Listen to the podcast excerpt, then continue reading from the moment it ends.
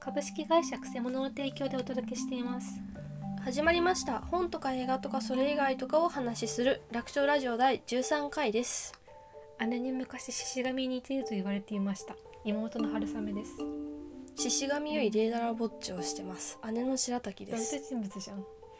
いやでもちゃんとなんか昼の顔夜の顔って分かれてるわけだし、まあ、であの今回はですね「もののけ姫」を映画館で見てきましたという話です。はい。今やってる一生に一度映画館でジブリをうん。ってやつうん。に、これ幸いと。うん。もう買って。うん。まあ見てみたかったよね。我々は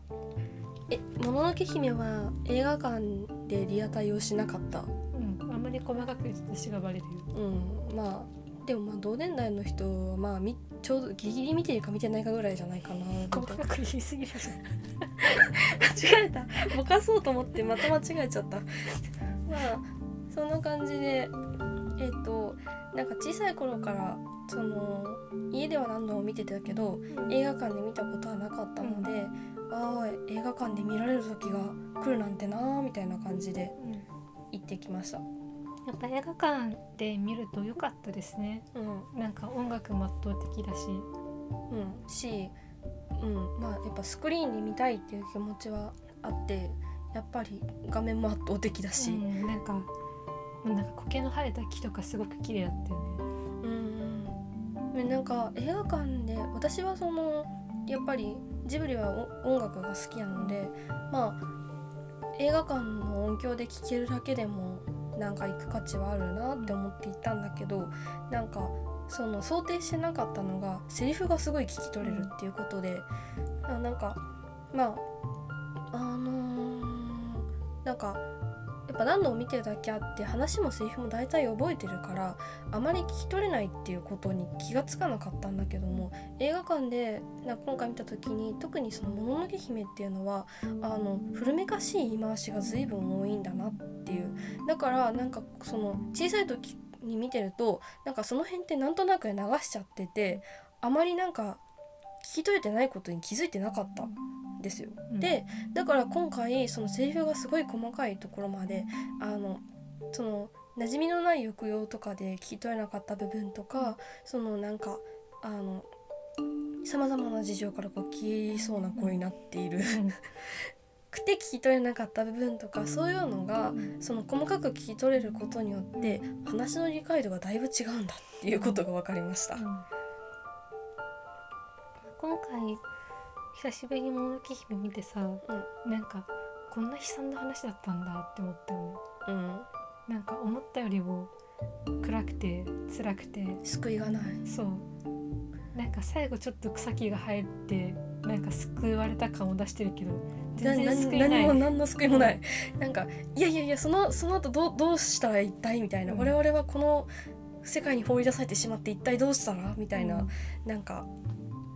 うん、気持ちになっちゃうだけだったね。うん。まあ、その冒頭がさ始まり方からしてなんていうかこう辛くて、ん。まあなんかこう平和に暮らしていた小さな集落にいきなりたたり神が現れてうん。たたり神っていう存在もさ我々はその知らなかったわけだけどさその見る人というのはさうん。でもまあ見るからにまがまがしい災いをもたらす存在で、でも同時になんかそのたたり神になんか手を出してはならぬっていうふうに言われていていて、だからねでなんかそれは神でさうん。もうなんかやってきたからにはどうしようもない災いであってうん。それに対して抗ってはいけないんだっていう、うんでも抗わなかったら、まあ、この集落は全滅。だしでも抗ったら何かこうそのなんていうのかな罰というかを受けるうん。その禁忌を犯すことになるっていううんそのなんかもうどっちをとってもどうしようもないっていううん。のがさ初めからし示されてでそれでアシタカはあのまあ一応その神を鎮めようとはするんだけどさ。うん。でもなんか逃げてた女の子たちの一人が転んででそれを見たカヤが刀を抜いて、うん、立ちはだかってっていう時にそれを見て覚悟を決めてうん。でたたり神に矢を向ける。でそれで村は救われるけどもアシタカはそこで呪いを受けてうん。でひい様にの占いによればもうその呪いというのが死に至るの。ソロであるであの村を救ったアシタカはもうなんか夜中に誰の見送りもなくうん。村を出ていかなくてはならなくなる。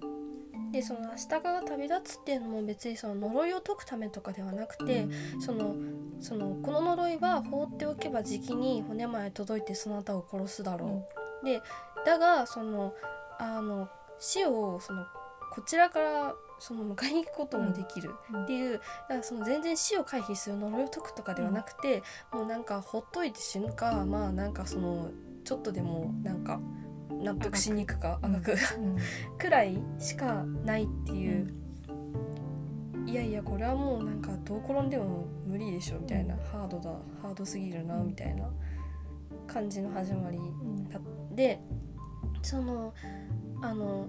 たたり神に矢を向けた時に覚悟をしていましたってアシタカは言うんだけどもなんかそのアシタカもそのなんだろう死ぬ覚悟とかっていうのはしてたと思うんだよね。やっぱりなんかそういう勇壮な少年なので。でもなんかそのなんかいきなり理不尽な状況に放り込まれてでなんかその後そのなんか死ぬのをなんか待ちながら呪いの進行を感じながら生きてなきゃいけないっていうのはなんかある意味では死ぬより辛いことかもしれないなって思った。でアシタカがこう旅立つうん旅立ってなんかそのまあアシタカがその意味師の少年であるっていうのはあの作中でも言われてるわけだけどまあそれとは違うなんて言うんですかねいやヤマト。ヤマトかな？の人間の里に降りてくる。人間の里に降りてくる。まあ里に降りてくるとまあなんかそっちもなんか地獄だなっていうのが一目瞭然でまあいきなりその戦のシーンに出会ってしまってなんかいきなり人を殺さなきゃいけなくなるっていうことがあってでそれですごい早口になったけど。なんだろう戦オタクとかだったのかな私。あのスローダウンいやちょっとなんかまあこの辺はまあささらっとね。さらっとっていうのは早口で喋ることじゃないんだよ。まあそれでそのなんだろう。あのーまあ昔の日本かなぐらいはさなんか小さい頃から見てても分かったじゃん。でもなんかあれがそのなんかその乱世の時代でそのなんかまあ多分室町の入り口とかそあたりでなんかあこれからなんかもうっていうかまあ平安の時から世が終わってたけどこれからなんかいよいよ混沌としていく時代じゃんっていうことがなんかそのまあそれはなんかさすがに今回じゃなかったけどやっぱなんかだんだん分かってくるとこだよね繰り返し見ていると。いや分かんない。なんか大人になってから見た人は一発で分かるかもしれないけど。だからいや普通にこれは生きるの大変な時代なんだなってすぐ分かってしまう。でなんかその後自己棒に出会った時にもなんかそのここには集落がこの間まであったんだけれどもって言われて見た場所もなんか瓦礫だらけだし、でなんかその洪水でなんか村一つ流されてしまった。っていうことを言ってでそのさぞたくさん死んだろうに戦行き倒れ病に飢え人海は恨みを飲んで死んだ亡者でひしめいとる。たたりというのはこの世はたたりそのもの。ここも私はあの今まではあんまり聞き取れなかった部分でそう。聞き取れてて。なんかなんだろうわかんない。聞き取れてたか聞き取れてなかったっていうかなんかすごい入ってきました。今回ね。はい。あこの世はたたりそのもの。はいこの世はたたりそのものです。みたいな、もうなんか生きることがたたりだわみたいな気持ちになって、なんかだってこれなんか開始何分だよっていうすごい最初の方なわけだけど、もうなん。かその時点でもうガツンみたいな、うん。ああこの世はたたりそのものですわ。もう生きてるのは辛いよこれは、うん。みたいな。でしかもなんかこの後も別に救われていかないっていう、なんかねこういうセリフがななんだろう。ななんかリアリティを持って入ってきたのが今回映画館で見てよかったところだったよ。そのななんだろう。その細部までよく聞こえるんだよ。うん はい。でこの後そのタタラバに行くわけだけどもうん。タタラバっていうのがどういう場所かっていうとすごい周辺の人々が集まっている場所なんだよね。はい主演の人とは、その 売られた女性たちを烏帽子御前がみんなひ引き取ってしまうとか、からそのでもまあ貧しい家に生まれてうん。その売られた女性たちだよね。うん。とかであとはその病人たちおそらくはハンセン病の患者である病人たちのあのそれはもうタタラ場の中でさえ遠ざけられてるんだけども、そのほとてもその普通の集落にはいられないうん。人々それをその烏帽子御前は引き取ってうん。であの、まあ、村の村というのかなコミュニティの住人というふうにしてるわけだけどもそういうその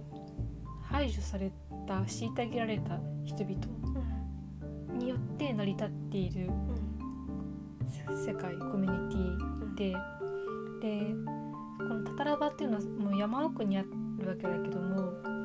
なんか別に好き好んで山奥に入ってったわけじゃなくてもうすでに普通に人が住んでる場所っていうのはもう人でいっぱいなわけでそのそういうその虐げられた人々が住める場所っていうのはもう新たに切り開いていくしかないわけだよね。それでそのあの山奥でで製鉄っていうなんだなりわいを得て得てというか、うん、作り上げてというか。でそんなさ山山を切り開いていったらさまあ多分いろいろ事故もあるだろうしであの自然を破壊してでそこに住んでいた獣たちの恨みを買ってたたり神とかも生み出してしまうわけででその常にそのその隣にある森自然とは敵対関係緊張関係にあるわけでそういう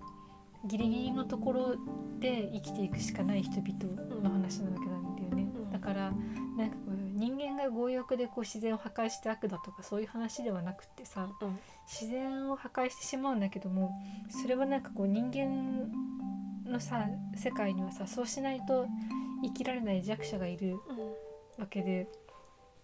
そのギリギリのところで生きていく弱者たちが本当はそうしたくなくてもそのしなんか恨みや憎しみっていうのを生み出してそれぞれなんか対峙しなければいけない話なわけだよね。うん。っていうのがもう救いがないないう。だからさその明日かのなんか旅っていうのも全然目的がない感じではあってただ唯一そのイノシシ神にその瀕死の傷は瀕死？傷を与えたその名前玉っていうものをそのなんだ？知るべにしてたわけだけど早々にそこはなんか謎が解けちゃうんだよね。であこんなに早かったんだと思ってそのこれはそのまあタタラバで作ってるそのなんか石ビアの玉でありそれを放ったのは烏帽子御前でありで烏帽子御前はその山を切り開いてなんか獣たちを殺しながら、まあ、生きているみたいなことはすぐ分かっちゃうのでじゃあなんかそのなんだろうたたり神の出所をしたところでやっぱどうしようもないっていう。でなんかえじゃあこれからどうするんだみたいなのがあるんだけどもそこでなんかその明日がしばらくタタラバにとどまってしばらくでもないか一晩か。なんかその烏帽子御前と話してその烏帽子御前のそのまあ秘密の庭って言っているそのまああの病気の人たちがあのなんかちょっと離れて住んでいるところを見せてもらったりそれからその女性たちがタタラを踏んでいる場で一緒に踏ませてもらってそのここの暮らしは辛いかきって聞くんだよね。でその時になんかそれはそれは辛いきつい。それは辛いっすそれは辛いさ。でもなんかおまんまが食べられるし、うん。なんか床よっぽど男が威張らないしっていう。でなんかそういう人たちのなんか話を聞いてなんかそのなん明日かはなんだろう。うーん。なんか他の人の立場を見てみてるんだなって思いました。それでなんかその今後自分がどうするだけじゃなくてなんかそのなんかどう折り合いをつけていくかみたいな。明日かはなんかその一度死んだ身であるにもかかわらずまあその神を殺しその社会的に死んであれはもうなんか一度死んだ身と言って差し支えないと思うんだけども、一度死んだ身であるにもかかわらずまだ生きてなきゃいけないので、やっぱりそういう時になんかこれからどうしてったらいいかみたいなことがすごい問題になってくるわけだけどそのタタラバでアシタカが何をしてるのか私今までよく分かんなかったんだけどなんかやっぱうんこのなんかアシタカはその恨み憎しみっていうのをすごい背負ってしまった呪いとして存在だけどもその立場でなんか他のまあ、そこでその新たな恨み憎しみを生産してるとも言えるタタラバを見てその人たちがなんかどういう人たちなのかどういう苦しみを背負ってるのかを見ているんだなって思いましたね。で特になんかそれが分かるのが、まあ、その秘密の庭での会話というか、なんだけどもそのどこだ？まあ、そのハンセン病と母式人々を話してそのなんかその烏帽子様がこうなんかなんだっけ国崩しをするみたいなことをなんか笑いながら話してるのを聞いてなんかそれなりに多分内心起こってる。明日かね。うん。しなんだっけ？なんかの時にすごい腕が反応するんだよね。うん。あ烏帽子御前が何を言ったせいだっけ？あ愚かなイノシシ呪うなら私を呪えばいいものをって言ったせいで、うん。なんか腕が暴走しちゃったりとかするわけなんだけどその時のその長の言葉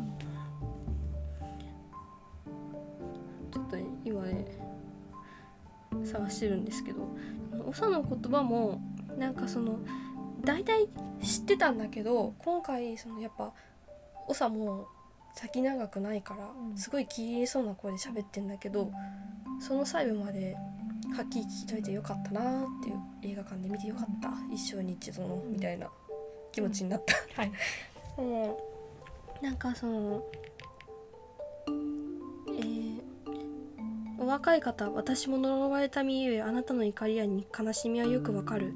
わかるがどうかその人を殺さないでおくれ。その人はわしらを人として扱ってくださったたった一人の人だ。わしらの病を恐れずわしの腐った肉を洗い布を巻いてくれた。生きることは誠に苦しく苦しくつらい。世を呪い人を呪いそれでも生きたい。どうか愚かなわしに免じてっていうんですよね。そのこのハンセン病になってしまってそのなんかまあその元いたコミュニティからはまあ追放されたであろう人たちっていうのもやまあ本当に理不尽な呪いを受けた状態であってまあ明日かとは割と近い存在であるしなんかそうなったらやっぱりそのなんか世を乗ろうと思う世を乗ろうと思うっていうかまあ長はそう言ってますよ世を呪っていると。で世を呪い人をその呪うし本当に生きることが辛いって思うけれどもでもそれでも生きたいって思ってしまう。いやなんかこれ本当にセリフそのまましか言ってないな、うん。まあでもそうなんですよ。なんか社会的に死んでもなんか世の中をなんか呪ってもなんか自分が全然悪くなくても生きることは苦しくてもでも基本的にはなんか生きてるからなんかだからそこが辛いっていう話であってうーんなんか救いがないってしこの世は地獄って思ってなんて悲惨な話なんだ。でもそれってその中世じゃなくて現代だったら変わるかっていうと変わんないんだよなーって思った。変わんないの？え生きることは辛いしこの世は地獄でしょ。しそのなんだろうそのやっぱ理不尽な呪いというようなものを受ける時っていうのはあるわけじゃないですか。まあ、そういう時にやっぱなんかあのまあ世を呪ったりとかもすると思うしなんか生きることはなんか苦しさしかないみたいになったりするけどでもでも死んでなかった場合にどう生きていくんだよみたいな。苦しいでも生きてるみたいな感じになるじゃないですか、うん。なるじゃないですか。そうでもないのかな。まあなるんじゃないでしょうか。なので私は中世の人間ではなくて今現代の人間でここで喋っているんですけどもでもあの中世の方々にまあなんか共感する部分ありましたよ。うん。う んっていうことで分かったでしょうか。はいはい。はい。で君は生きろっていうメッセージに痛く感銘を受けているそうだね。感銘受けすぎて一晩寝たらちょっとよく分からなくなっちゃったんだけど。えだからあのなんか「生きろ」っていう言葉はあ、まあ、生きろっていうのはあのもののけ姫のキャッチフレーズ。うん。キャッチコピー。キャッチコピー。ココピーライティング。ではないキャッチコピーですけど、なんだろう。現代において割とその生きるって言葉はなんかその手軽に重めのメッセージを発揮できるうん。言葉としてなんかやっぱ手軽に使われすぎている感があり生きろって言われてもなーみたいなうん。響かねえわって思ってたですよ。小学生の時からうん「け」みたいな。うん。でうーんまあ確かになんか「もののけ姫」でなんか生と死について扱ってるのはわかるがだからってなんか「生きろ」しか出てこないのはちょっとお粗末じゃねみたいなことも思ってました。うん。しうーんなんかそんなに生きなきゃいけないかね？みたいなことも思ってました。生きることって別になんか称賛されるようなことでもないしうん。生きろってなんだよって思ってましたね。もうなんかうーんなんかあんまりそういうことではなかった。それこそなんか別に生きなきゃいけないとかは全然なくて、でもなんか生きてるっていうことがありなんかそのもう生きてるだけでなんか呪いだしなんかそのなんだっけ？さっきの自己棒の。たたり？そう。そのたたりというのはこのはたたりそのもの。そう。なんですよね。でそのえこれはなんか明日かのあざの話とセットになっちゃうんだけど。うん？どうぞ。あのなんか私がよく分かんなかったのがあの明日かのあざの模様なんだけれどもうんあのなんだろう。そのたたり神から受けたその呪いの模様と最後にその首を返した時にあのなんかその進出液みたいなやつ首からの。うん。がそのアシタカとサンに同じ模様を作っていくことっていうのがよく分かんなかっうんたんですよね。獅子神とたたり神は直接的な関係は分かんないから。でまあそのたたりじゃないや獅子神のあの体内からのブヨブヨは命を奪っていくようだったけど、うんでも首首からの進出液みたいなやつはブヨブヨとはちょっと違ってたし命は奪わなかったのになんで同じ模様を作っていくのかっていうのがよく分かんなかったんだけど。うん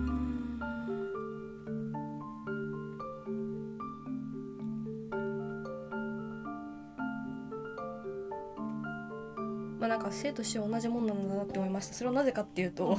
なんか話しそびれていた。そのアシタカがあのそのタタラバで胸を打ち抜かれて、なんか普通の人間だったら死んでいたような状態。で、あのまあ実際瀕死にはなってその獅子神は結局生かすっていう判断をしたから、あのその後は生きているわけなんですけどもでもその目を覚ましたアシタカはあざが濃くなっていることでなんかなんだろう驚き怒りの反応を示していました。その生きててよかったじゃなくてあざが濃くなっているっていう。でその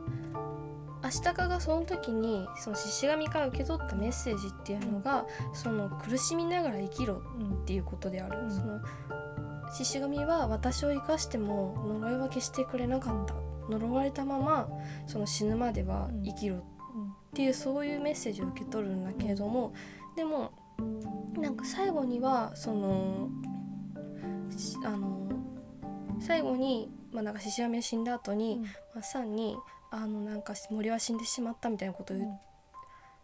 言われた時にその私に生きろと言ってくれたっていうんだけど多分その獅子神は別になんかこう苦しみながら生きろとかなんかこれからはいい感じで生きろとかは言ってなくて多分明日かを生かしたっていうそれだけでうんそれをなんか明日かがどう受け取ったかっていう話なんだよね。うん。だからなんかその生きることって本当になんか呪いなんだけど生きるしかないんだなっていうあ、結局ここになるんだけども、うん。それを何ですかねこの何分ですかこの映画でうん。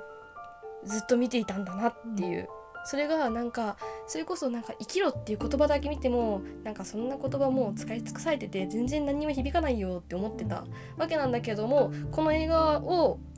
なんかこうずっと見最後まで見ているとそれが響かないようじゃなくてなんかずしっと「うー生きるって辛いでも生きているから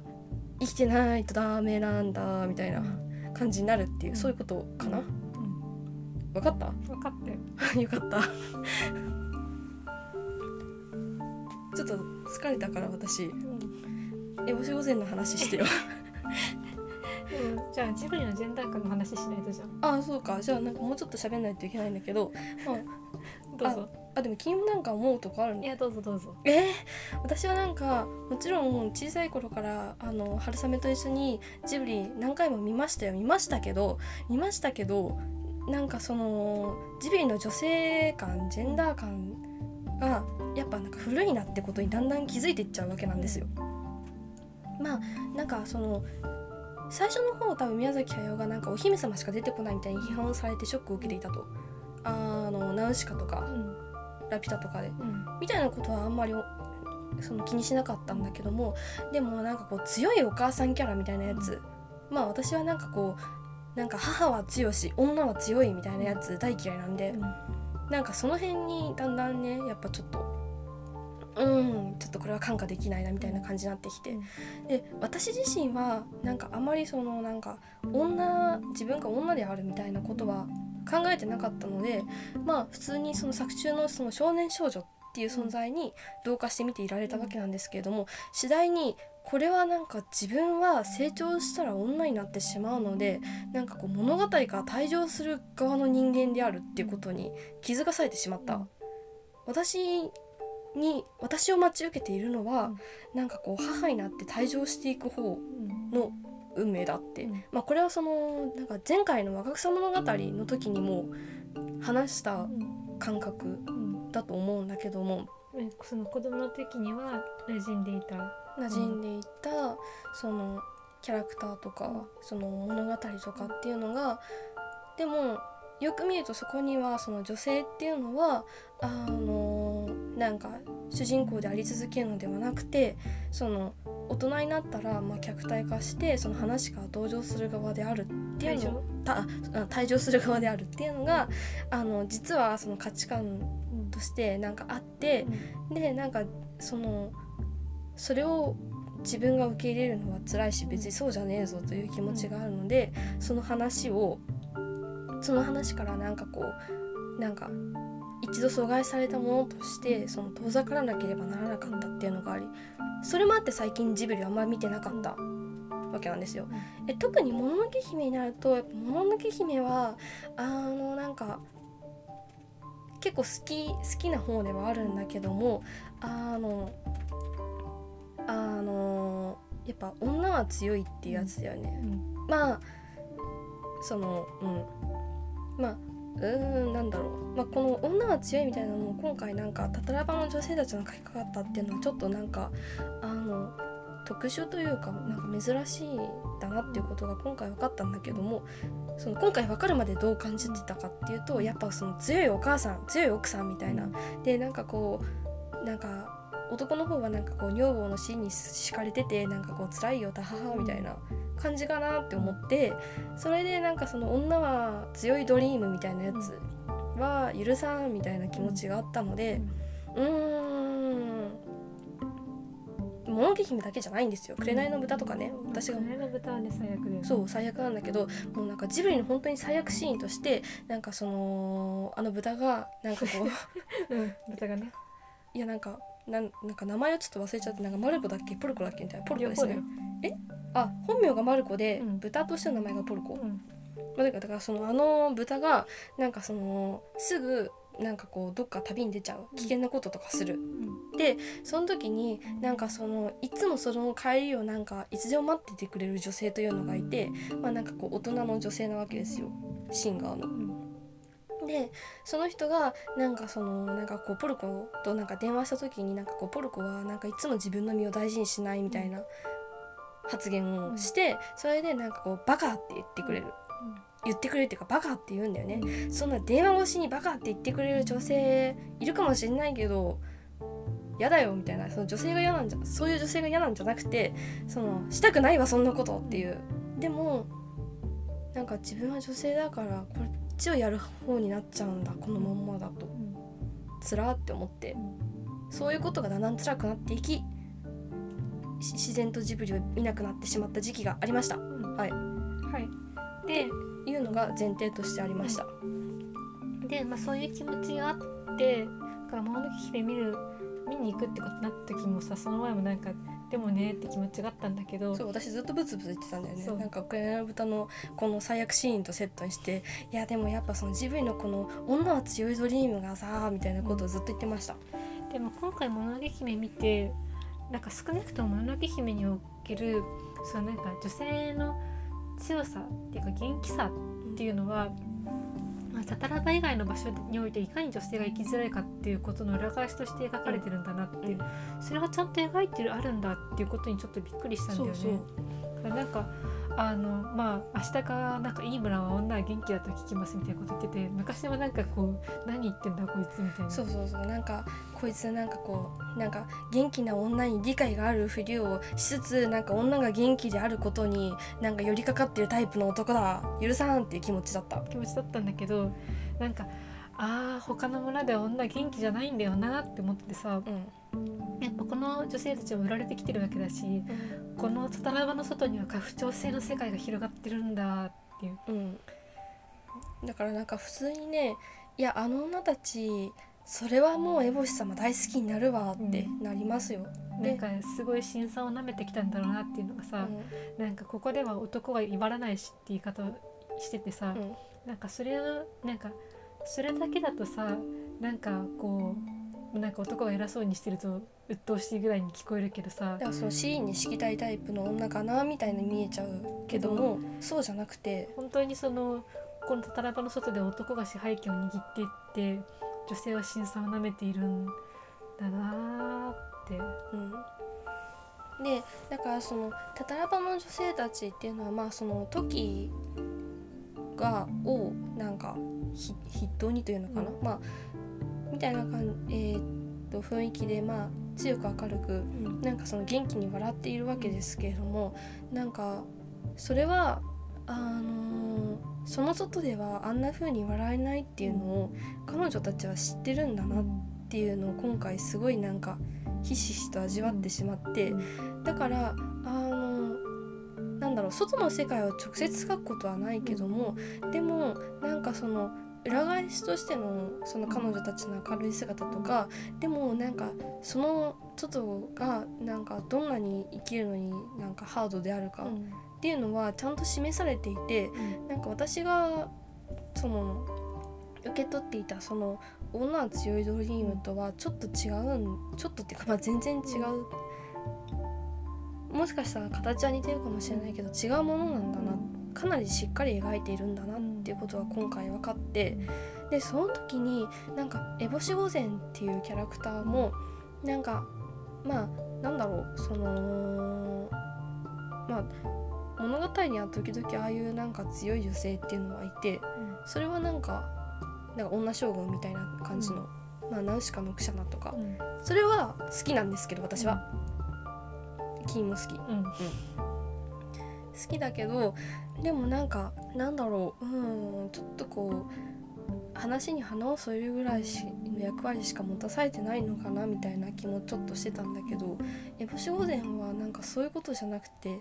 いやそのこのなんかいやなんです。うまく言えないですよ。ちょっと言ってください。言えないよ。えでもなんかすごいなーって思うじゃん。だからさなんか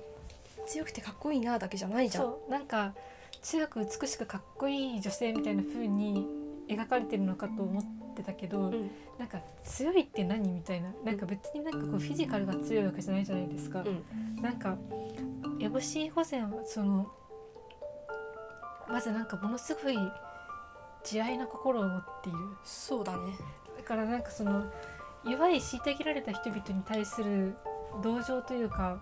共感というか、の念をすごく持っていてで多分だから彼女自身もうん。なんか女性としていろいろ辛酸をなめてきたであろう。う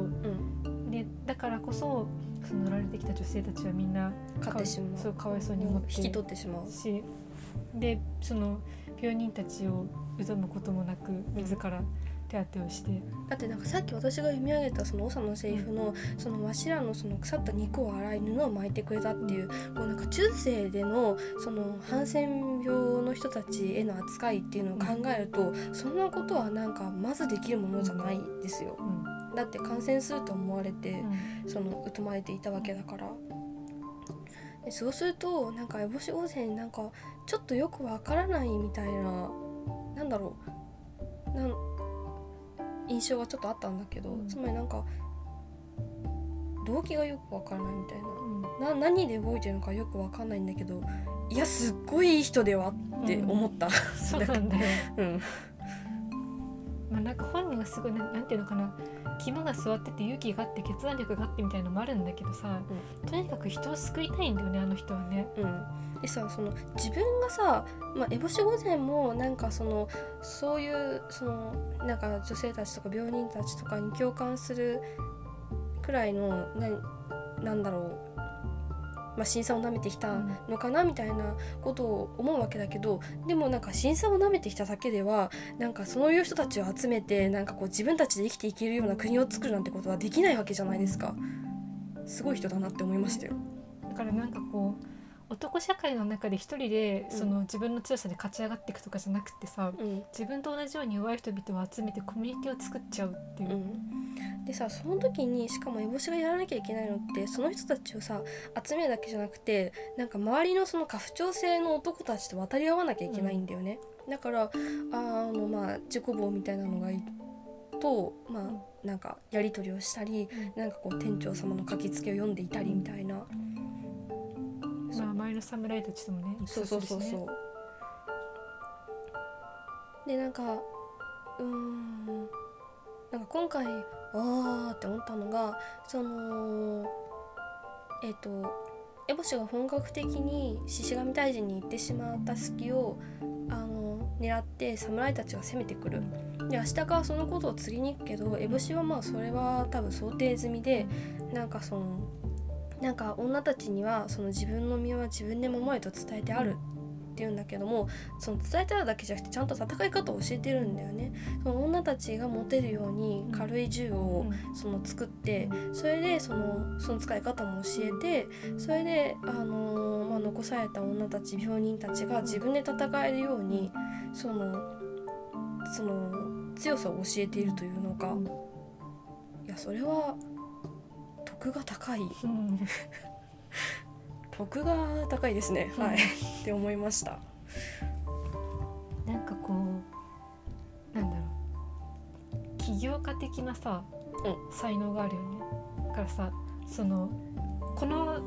このコミュニティでこうなんか農業でやっていくぞとかじゃなくてさうん。なんかこうニニッチを見つけてさ、うん。なんかこうこれだったらこうこの山奥のこの場所には他の人々はその進出してきてないしうん。なんかこうここには砂鉄があってで製鉄だったらこうなんか競合相手が少ないみたいなさ。うん。とかその女性たちになんかそのじゃあ刀とかさその腕力ではうん。その男に勝てないとしてさ、なんかこうじゃあ銃をうん石火矢を輸入してきてさそれをしかもなんか自分で自分たちでさ改造。そう改造して軽くしてっていうさうん。そういうなんかうん。才能がありますよ。現代だったら社長に向いていると。まああれは社社長みたいなもんでしょ。まあ社長ですねあれは。うん。うん、ということでなんかその単になんか話を魅力的にするための強くてかっこよくて美しい女っうん。ていう飾りではなくて、その烏帽子御前の存在っていうのがそもそもあの世の中がそのいかに生きるのが大変であるかっていうことを示しているしその中でなんかちゃんとそれを描くために烏帽子御前やそこにいるその彼女が作ったたたら場にいる人々を描いているっていうのはこれはなんか結構感覚しっかりしているうん。って思った。うん、あのなんかタタラバが最後にさ燃えちゃってさ、うん。その獅子神から出るドロドロでその山が追い尽くされて、うん。それがタタラバにも流れ込んできて、うん。でそれでさそのタタラバから逃げてさ時がさ、あてかその甲六がなんか燃えちゃうよみたいなさ泣き言を言ってさ。それはさ今のはあれじゃんこラピュタのううん。ドーラなんだっけ。エンジンが燃えちゃうよ。まあ似たようなこと言うじゃん。うん。でそれに対して時がさ生きてりゃなんとかなるって言うんだよね。うん。それもさなんかこうなんかいかいかにもなんかその女性はなんかこう地に足がついていてなんかこう現実を見ることができるみたいな感じで嫌だったけど、そうだから私はさっきのあの何？えっ、と風立ちぬじゃないや。その紅の豚のその最悪シーンバカって言ってくれるっていうのと並べてその時がそのなんだろう。弱音を男が吐いた時に生きてやなんとかなるって言ってくれるその女性の存在おっかさんみたいなやつ、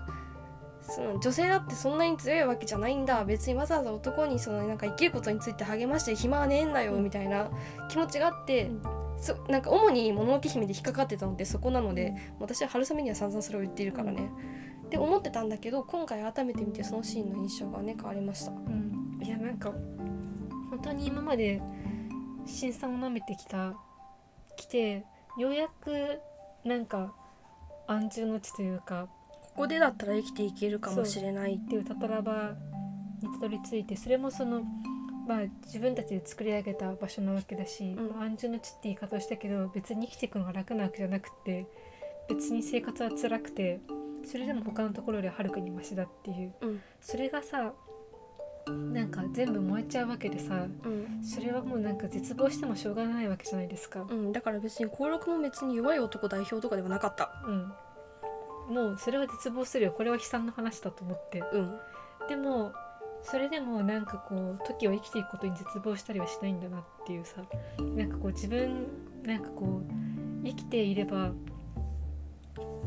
たとえタタラバが燃えてしまってもこれからでもうん。そのなんとかすることができるんだっていうふうに自分を奮い立たせてるわけで、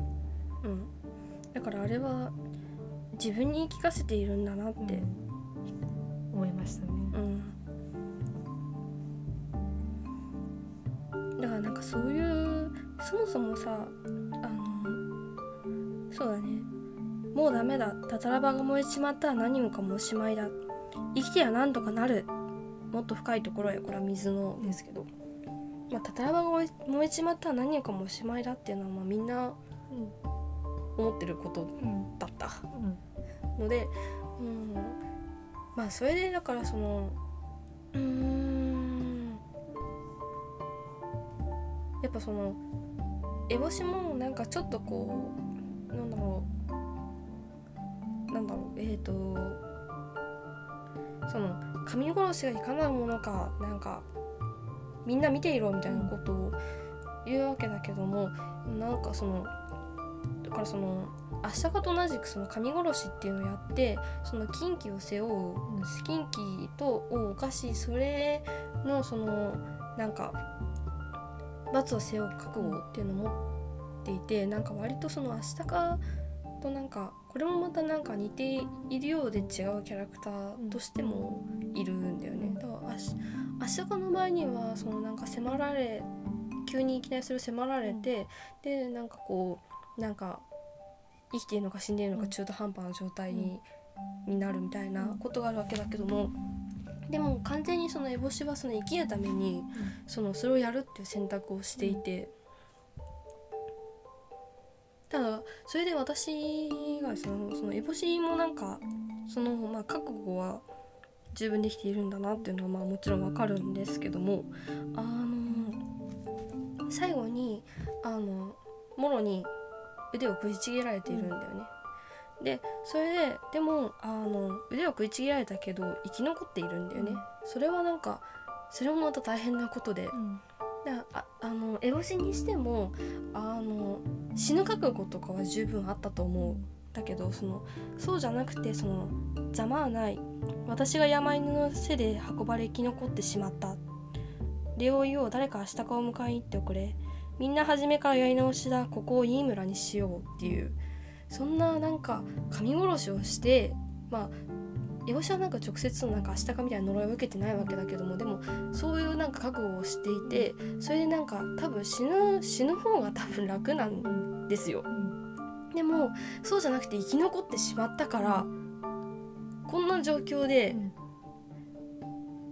すぐいい村にしようって言えるっていう話ですよ、うん言えないでしょ。うん。うん。これは得が高いですわ、うん。いやだからねそのね明日帰りしても烏帽子にしてもそれからそのやっぱさっきのその病気の長にしてもみんなみんなそうなんだけどなんか死んでたらよっぽど楽みたいなのがあってまあ私わかんないです。死んでないのでもしかしたら死ぬのは今より辛いかもしれないが死んだ方が楽なんじゃね？みたいなことを思う時は時は？そのこの場面の中でね。場面の中でもうちょっとめちゃめちゃになっちゃった。その話を見ながら、死んでた方がきっと楽だったんじゃないかみたいに思うことはあるわけだけどもでもなんかそのその時にその生きることを諦めないとかでもないんだよ。そうじゃなくて生きてしまっているから今。そのとりあえず今日その後は明日どう生きるかっていうのは常に迫ってくるんですよね。そううんだからなんか生きてなきゃいけないとかでもなくて生きているから生きてるんだよみたいなのがそうそれはもう本当に苦しみだし呪いだしっていうのがなんかもうずっとあるんだななんて辛くて悲惨な話なんだみたいな。だから最後に、まあ、なんか獅子神を殺してしまってなんかその丸裸だった山になんか草木が生えてなんか元の獅子神の思い出はないけど緑は蘇るさみたいな感じになったけど、いやでもどう生きていっていいか全然わからなくないっていう、まあ烏帽子はここをいい村にするって言ってくれてるから、いい村では生きられるかもしれないけどなんかそれはなんか根本的なその生きる辛さにはやっぱ、うん、は別に変わってないから、救いがないって、うん。そう。なんかね小さい頃からやっぱよく分かんなかったのはこのエンディングが今までずっとその、まあ、そもそもなんか何があの問いとして立てられているかが分からないっていうところばそのラピュタだったらラピュタに行くんだとか、そのラピュタってどういう場所なんだろうとか、そのムスカっていうはっきりした敵とかがあるわけだけど「もののけ姫」はそれがいまいち分からなくてそのたたり神がやってきた出自っていうのはすぐ分かっちゃうわけで。ででもなんかやっぱその分からないっていうのが結構今回重要なことだったんだなっていう。つまりこの世は悲惨だが別になんか何か謎を解いたらあのその後楽になるとかでもないぞっていう。でだからそのなんか話は始まるんだけれども問いとかは特に立てられず